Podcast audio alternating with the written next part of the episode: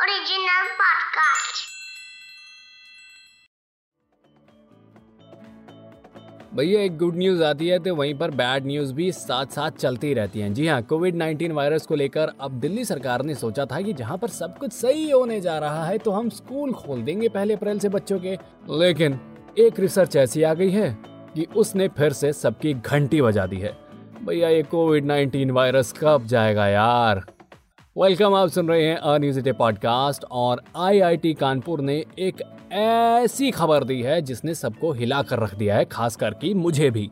जी हाँ आईआईटी कानपुर की टीम ने एक रिसर्च किया है और उनके हिसाब से अब इंडिया में कोविड 19 की चौथी वेव जून में शुरू हो सकती है।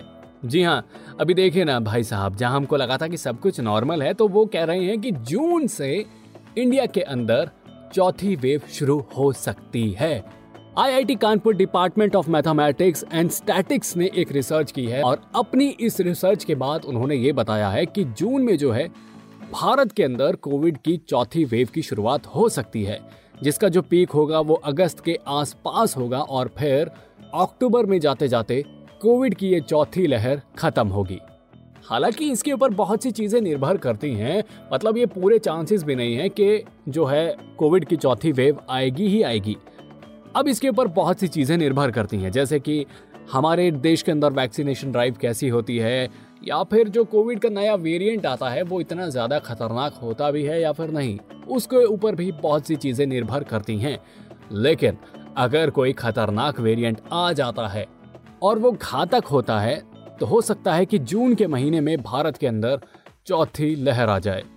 वैसे देखिए, इनका अंदाज़ा तो बिल्कुल सही लगाया है क्योंकि इस फॉर्मूले को पहले जिम्बाब्वे में भी जो है रिसर्च के लिए इस्तेमाल किया गया था और इसी एनालिसिस के ऊपर जो अंदाज़ा उन्होंने लगाया था तो वो उनकी सटीक बैठी थी और जिम्बाब्वे के अंदर उसी वक्त के दौरान में तीसरी लहर आई थी।